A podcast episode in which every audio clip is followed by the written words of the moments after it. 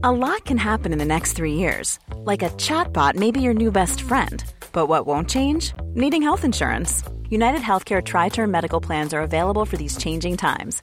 Underwritten by Golden Rule Insurance Company, they offer budget friendly, flexible coverage for people who are in between jobs or missed open enrollment. The plans last nearly three years in some states, with access to a nationwide network of doctors and hospitals. So, for whatever tomorrow brings, United Healthcare Tri Term Medical Plans may be for you. Learn more at uh1.com.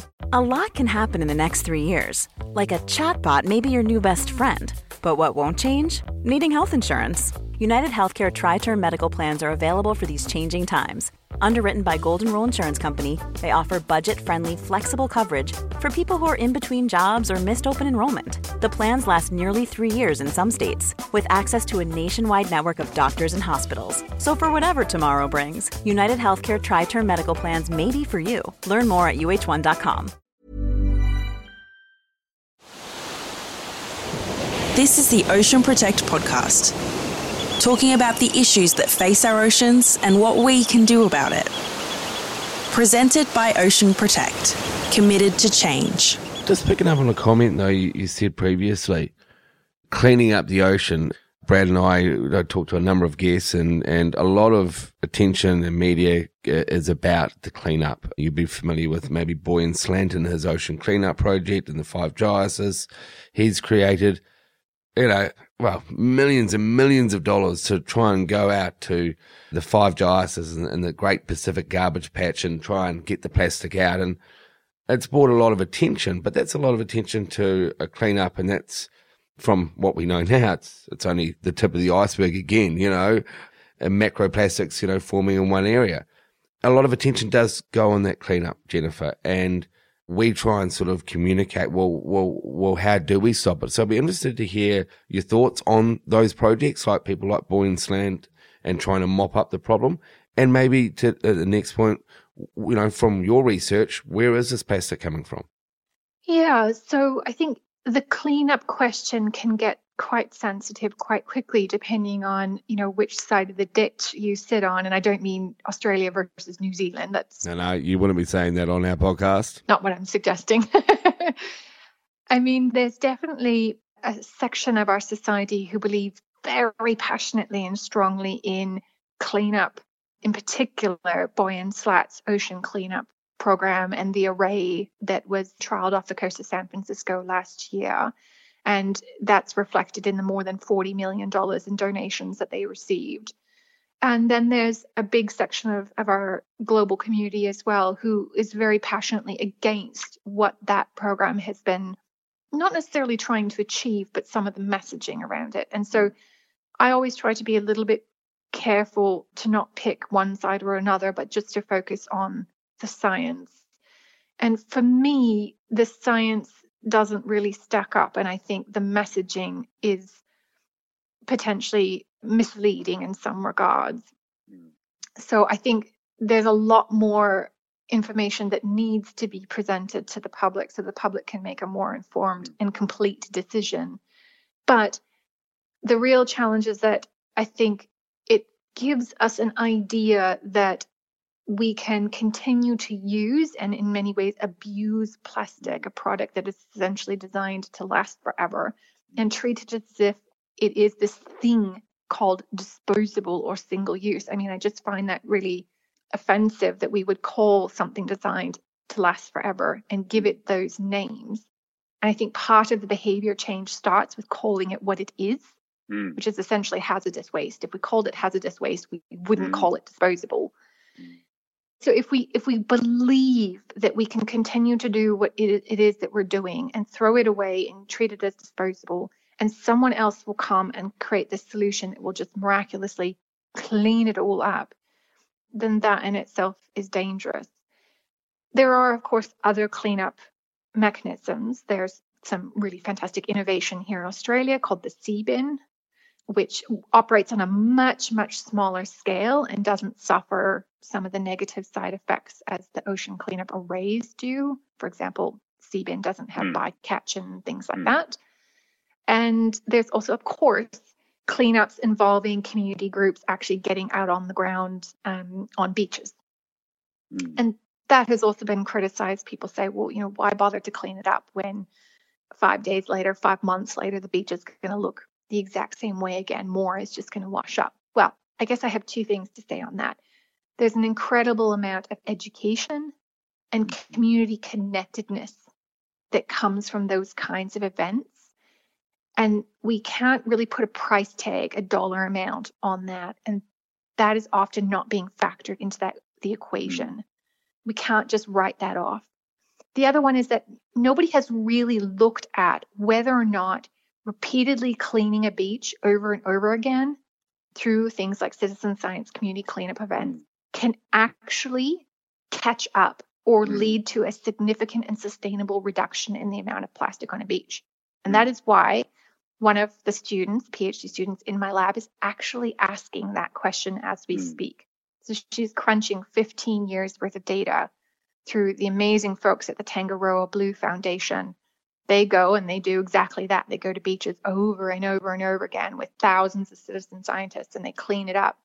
And so we went to them and said, Hey guys, what if we could tell you if all these cleanups actually ever pay off? Mm. Can you get to a point where the effort you're putting in actually gets more of the plastic off of the beach than it's actually washing up as new items? And so hopefully we'll be able to share that news with the world in the next couple of months. But those are obviously really critical questions that help us guide what we do next as a global community. What's our best strategy? Yeah, and I remember, I think it was Tangaroa Blues, Heidi Taylor, I think might have said this. And I, and I think she said, uh, and I'll quote, if all we ever do is clean up, it's all we will ever do. And I, I agree, there's a huge amount of sort of educational benefits associated with community sort of cleanup activities. But obviously, we do need to turn the tap off. And obviously, on this podcast, Jennifer, we talk a lot about the waste management hierarchy. You know, cleanup being the least effective, most expensive, and really sort of focusing more of our attention on avoiding pollution in the first place. And then below that, which is less effective, is reusing and recycling. And then the step below that is probably something like stormwater treatment. Now, Ocean Protect do a lot of stormwater treatment, but and we very proud of the work that we do. But and we find it a, a really effective way of stopping pollution. But obviously, our preference would be essentially to be put out of a job. If we can, if there was less plastic for us to stop with our various assets, it would be a, a, a great outcome for everyone, including ourselves. But I'm really keen to sort of get back to that sort of the piece you sort of talk about in relation to science, the fact that you know the scientific community, or at least a large proportion of the scientific community, is sort of downplaying the threat of plastic pollution when the sort of uh, the science that I've seen points towards a, and, and recognizing it's a fairly limited data set, but the science that I've seen, and particularly the, the research that you've done and others have done, such as CSIRO, show it's actually a very, very significant issue. Like I, I think one of the research papers that you put out was showed is it something like 100% of the seabird species that you looked at around Lord Howe Island, 100% had plastic ingested, like all, essentially every bird on that island. I think there was Lord Howe Island, which is a very remote island in the middle of the ocean. Without, you know, Lord Howe Island has a small community, but it's very remote. And 100% of the seabirds in that sort of area had plastic ingested. That's that's a scary number. Yeah, yeah, absolutely. You're dead. You're dead right. So it's the one particular species on Lord Howe Island, definitely around 90 to 100 percent of the birds in any given year contain plastic, and often it's quite significant amounts of plastic. So 50, 100, sometimes even more than 200 pieces of plastic in one bird. And someone mentioned earlier, you know, you look at the quantity of plastic in these individuals and you, you cut them open and they're literally just spilling out with plastic and you think logically there's no way that that didn't mm. harm this hmm. animal mm. and i don't think that anyone would actually disagree with you in those instances what's being challenged is that the reality for let's use seabirds as an example is that only around and i hate to use the word only this is actually a mm. terrible statistic Around 65% of seabirds currently ingest plastic. But of those 65% of species, only around five species actually ingest plastic in a really significant way, like the photos that you would see mm, on the mm, internet. Mm. The other species only occasionally ingest plastic or might have only one or two pieces per bird. Now, I really hate using that word only mm. because it is really suggestive of it being something really trivial or minor. And I come back to this idea of us just not having enough information. Mm. The million dollar question there is how much plastic is too much? Mm. Is it one piece? Is it two? Is it 10? Mm. Right now, no one can tell us. And so there's a small number of people who kind of say, well, the majority of the world's seabird species or the world, the majority of the world's marine fishes only occasionally ingest plastic. And when they do, it might only be one or two or 10 pieces. So that's probably not enough. But the key word there is probably. Mm. We don't know. It could be that one piece and all of the chemical exposure that comes with it is enough to give that bird or that fish or that seal or the dolphin or whatever liver disease, kidney disease, or some other malady. We don't know. That's yeah, the and, challenge. And it's just concerning that the science is, I think it, it translates, its Latin is to know. And the fact that a very large proportion of the scientific community are happy with not knowing when at least some evidence, and I'd say a significant amount of evidence, demonstrates to a very significant and horrific problem. That's very alarming. And in my mind, just knowing how these species must suffer when they have ingested plastic, like like you indicated before, they essentially suffer in silence. And whilst they might, if they did a necropsy of these uh, animals, it may be hard to determine whether the plastic ingested directly caused their death, but one thing's for sure is that they certainly suffered. And I think that that is just a horrendous thing to sort of, I guess, consider, particularly given the scale of the suffering. Like indicated before, 90 to 100% of the, the, those seabird species had plastic ingestion. That's that's really, really quite frightening. And it's worth noting, like we focus a lot of our attention on plastic, but it's worthwhile noting also that plastic is is often uh, like a sponge for a whole bunch of other contaminants. So whilst plastic might sort of be ingested and, and may in some cases actually go through the species, some of these plastics are uh, absorbing a whole bunch of nasty heavy metals and other sort of contaminants, which obviously can sort of uh, leak into the, the flesh and sort of organs of, of the animal, causing, again, who knows what impacts. That's right. And in many cases, that's probably going to be the majority of the impacts that are felt for those species that are only ingesting, you know, one or two or five pieces and only infrequently is that the plastic itself might not be abundant enough or it might be really small pieces that it's not going to, you know, cause perforation or an ulcer. It's not going to block the digestive tract or anything like that. But it is likely going to expose them to a suite of chemicals.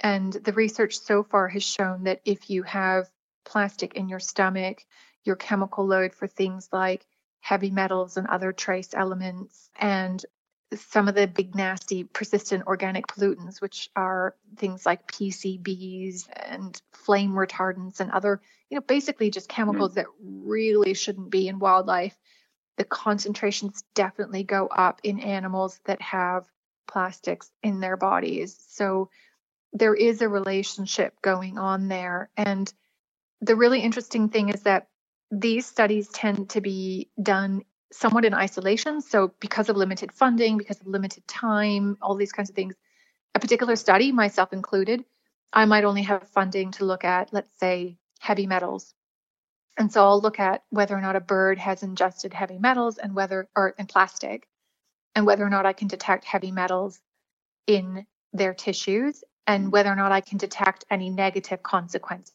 So is that bird mm-hmm. smaller? Is its wings shorter or mm-hmm. something like that? But I don't have funding to also look at all of the other potentially mm-hmm. hundreds of chemicals that probably came with those same bits of plastic. And so the story that I'm able to tell through my research, despite all of my best efforts, is not complete. And so I think we always have to have that in the back of our minds that researchers only have so much time and so much money, and there's mm. likely a lot of other bits and pieces of the puzzle that we need to be factoring in. Mm. Yeah, the fact that there's always known knowns and there's unknown unknowns, but the fact that with, there's it seems to be like a very large proportion of the scientific community just don't want the questions asked in the first place because they might be a little bit nervous about the answers. But I, this is a question I had for you. There's a whole bunch of plastic and contamination in various aquatic species, including fish. And obviously, humans often eat fish. Is this contamination a potential human health risk?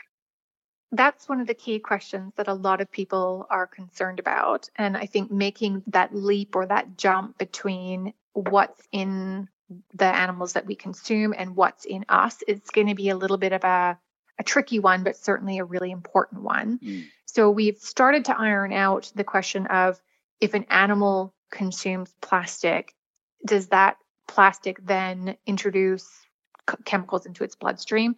I think we can largely accept that the answer to that is yes. The next question is for those animals, let's focus on fish because that's mostly what mm. we're going to be eating out of the mm. ocean. If then a human comes along and harvests that fish and wants to eat it, is that fish going to exceed human health standards for food products? And if it does, how certain can we be that it exceeded those human health standards, mm. those safety standards, specifically because of the plastic that that fish ingested? Mm-hmm.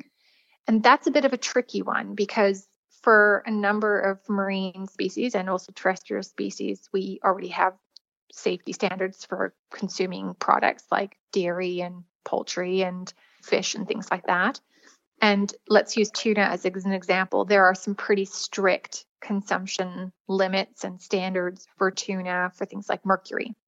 So we already know that tuna have relatively high levels of mercury, but we also know that tuna don't really ingest plastic very much. So where that comes from is obviously non-plastic sources. Mm-hmm. Now, if over the next 5 years or 50 years tuna start ingesting plastic, will the level of mercury and other chemicals go up? Possibly, and I would say probably given what we know in other species. But we would really need to be monitoring them quite closely to be able to establish definitively that those chemical concentrations went up specifically because of plastic and not because of something else. Mm. And then make the determination that, you know, maybe humans should be a lot more careful, even mm. more careful than we already are mm. when consuming them. Mm. But it's certainly something that we need to be conscious of moving forward. Mm. Uh, Jeremy asked this question before. Uh, I, I, think we might have jumped around it, but the question was uh, in places like Lord Howe Island and all these sort of exotic island locations that you go to, recognizing they're often in the middle of the ocean, where is all this plastic coming from? Hiring for your small business? If you're not looking for professionals on LinkedIn, you're looking in the wrong place. That's like looking for your car keys in a fish tank. LinkedIn helps you hire professionals you can't find anywhere else, even those who aren't actively searching for a new job but might be open to the perfect role. In a given month, over 70% of LinkedIn users don't even visit other leading job sites. So start looking in the right place. With LinkedIn, you can hire professionals like a professional. Post your free job on linkedin.com slash people today. A lot can happen in the next three years. Like a chatbot may be your new best friend. But what won't change? Needing health insurance. United Healthcare Tri-Term Medical Plans are available for these changing times Underwritten by Golden Rule Insurance Company, they offer budget-friendly, flexible coverage for people who are in between jobs or missed open enrollment. The plans last nearly three years in some states, with access to a nationwide network of doctors and hospitals. So for whatever tomorrow brings, United Healthcare Tri-Term Medical Plans may be for you. Learn more at uh1.com.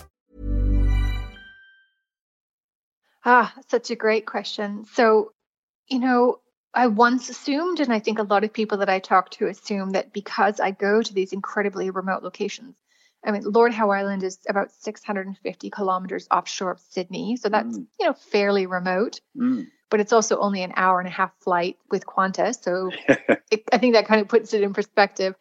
But when I go to Henderson Island in the South Pacific, you're talking about, oh gosh, I mean, my total travel time to get to Henderson is somewhere in the range of about five days Oh. I mean, it's proper remote. But the really interesting thing about all of the locations that I go to, regardless of their remoteness, is that when it comes to plastics and the associated chemicals, nowhere is remote. Nowhere is immune. Nowhere is safe. So, plastics and the chemicals that hitch a ride on them are distributed evenly by winds and waves. And so, essentially, what one country lets leak out in their stormwater drain systems or in their rivers or whatever washes up on another's doorstep.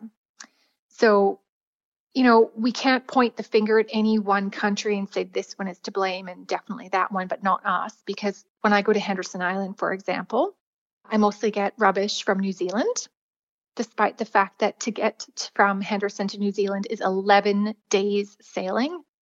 I mean, that's proper wow. remote. I know it's 11 days because when the ship broke down, that's how long we had to wait for a rescue.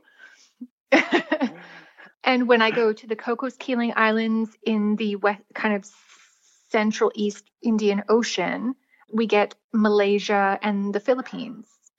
You know, so where you go in the world, you get rubbish from all possible corners of the globe. And it basically means that each and every one of us needs to act differently and take responsibility wherever you are in the world. I think maybe that's one of the messages that islands can tell us. Look, and I guess that's probably a great, a great segue to a, I guess my next question is, is how do we actually solve this plastic pollution problem? Oh boy, that's that's a tough one. Over to you, Jennifer. Uh, I'll stay out of this one. it's all up to me. Come on. I think obviously some really big things need to happen at a really high level. And for you know the people who are listening right now, for us, you know, the three of us, even myself included, you know, we're not those players. We're not playing at that level. So can we ever dream to play at that level and influence that level? Probably not. So I think it's more realistic to talk about the things that we can realistically do. And one of my favorite things, I think, is you know, we've all heard about reusable bags and keep cups and bamboo toothbrushes and all those kinds of things. And absolutely every single one of us on the planet should be using them and so much more, you know, on your produce bags and the list goes on and on. And so many of these things are cheap or free, very easy, and it's really just about getting into a new and improved habit. But the reason why we're still in this sticky mess is because amazingly enough, despite the fact that plastic is literally like in every newspaper, magazine, it's on Netflix, it's on iTunes, to me and to you guys who who live and breathe the ocean, it feels like we're literally drowning in plastic. Mm-hmm it's not that way to everyone. I, I am endlessly surprised at I still bump into people who kind of go like plastic what? Mm. You know, so as hard as we're all collectively trying to get the message to the masses, we're missing people. Mm. And you can't change a global problem without the globe engaged. And mm. so I think my favorite thing is I say to people, grab your aunt, your uncle, your nephew, your cousin, your your whatever, your best friend, the person who doesn't care about the environment or who isn't passionate about the ocean or who always forgets their keep cup or who you know whatever. And that's the person we need to talk to. We don't need to preach to the converted although we definitely need to feel like the converted have a community of support because it's tough out there. But like grab your uncle who just wants to go and like shoot a gun at a mm-hmm. firing range or what. I, uh, nothing against gun shooters. I, no judgment to anyone. I, peace and love to all. But, yeah, yeah.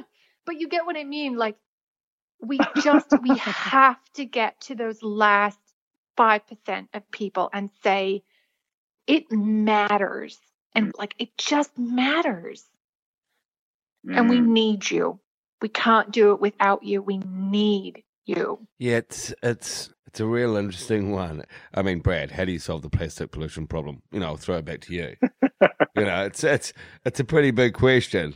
Yeah, I, I guess fundamentally we've got to stop using. I, I loved uh, Jennifer's reference of single use to hazardous waste. Yeah, no, so, mate, mate. I actually just thought, well, let's start a water company and sell single use water and call it hazardous waste.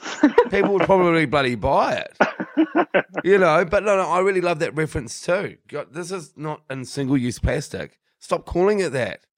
Call it what it is. It's a brilliant way to actually go, no, this isn't a hazardous waste.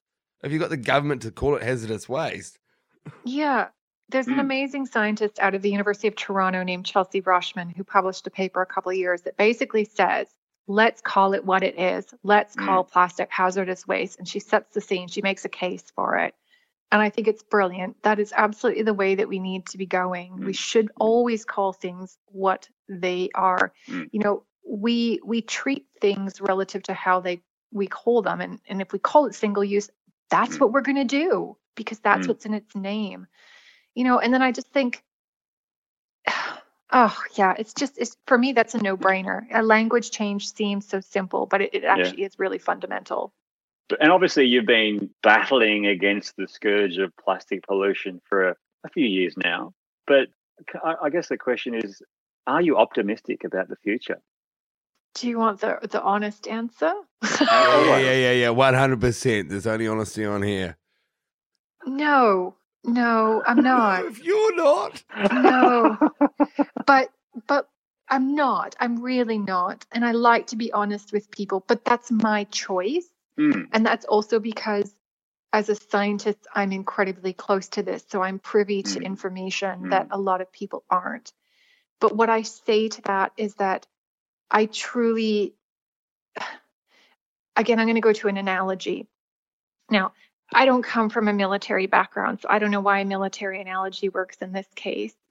But I think in society, we, we look up to, we respect, we hold up with pride those who stood up for what they believed in, who fought on, even when the outcome of the battle was known, when all was lost.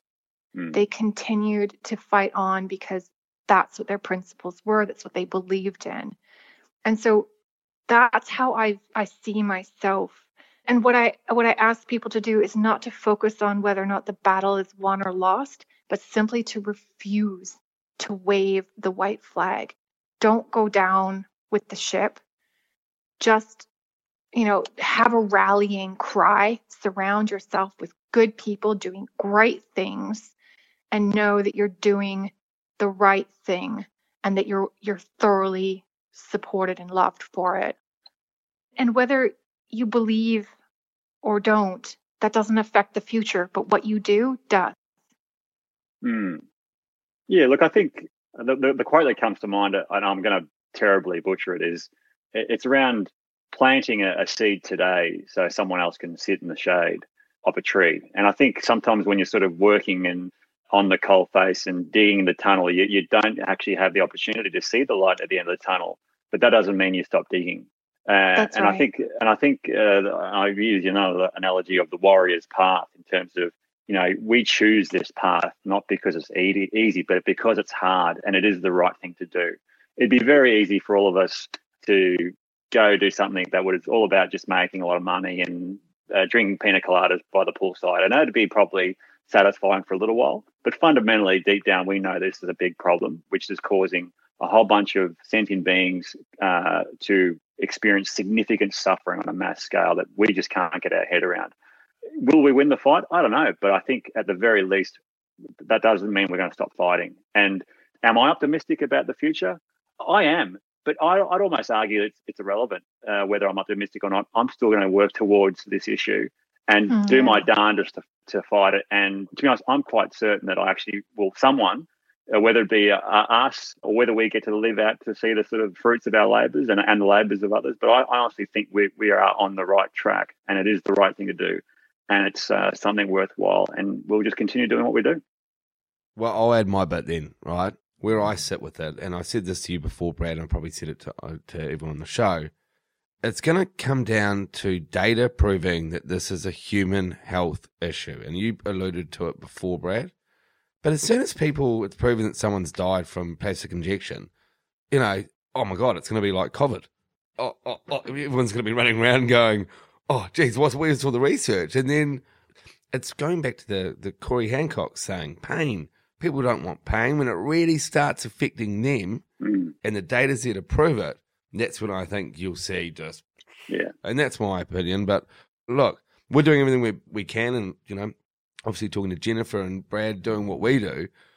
But deep down, I'm like, hey, dude, someone's just got to eat some plastic and die, basically. And then, you know, Yeah.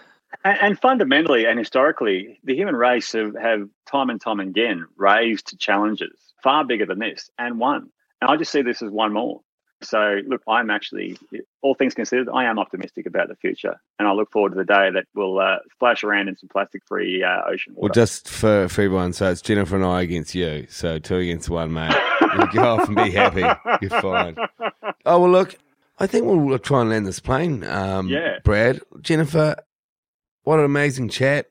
You know, apart from the sort of the hour Google chat and, um, sorry, the Google stalk that I do before we come on and then seeing you in documentaries, I had no background or didn't really know who you were. And I just want to thank you for coming on and sharing your your knowledge, your passion, and you know, thanks for telling your story because now look, I, I get to learn more. Hopefully our listeners obviously will do. But again, storytellers, great communicators like yourself, you know, just hats off to you and thanks for coming on our show. Well, thanks for having me and uh, flattering me inside out and backwards.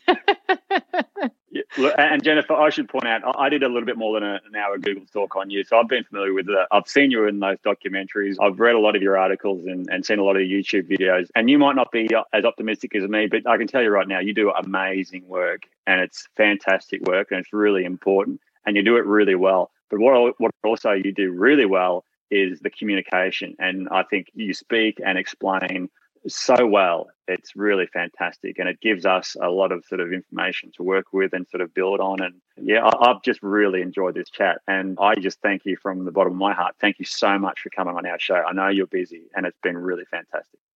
well, uh, thank you guys. I mean, I'm who I am because people like you give me a platform to to share my stories and talk about my photos and all the crazy stuff that I get to do in my job, but also because I work with some pretty mm-hmm. stellar people who make the science that I'm just one part of possible. So it's a collaborative team effort and I'm I'm forever grateful. Thank you.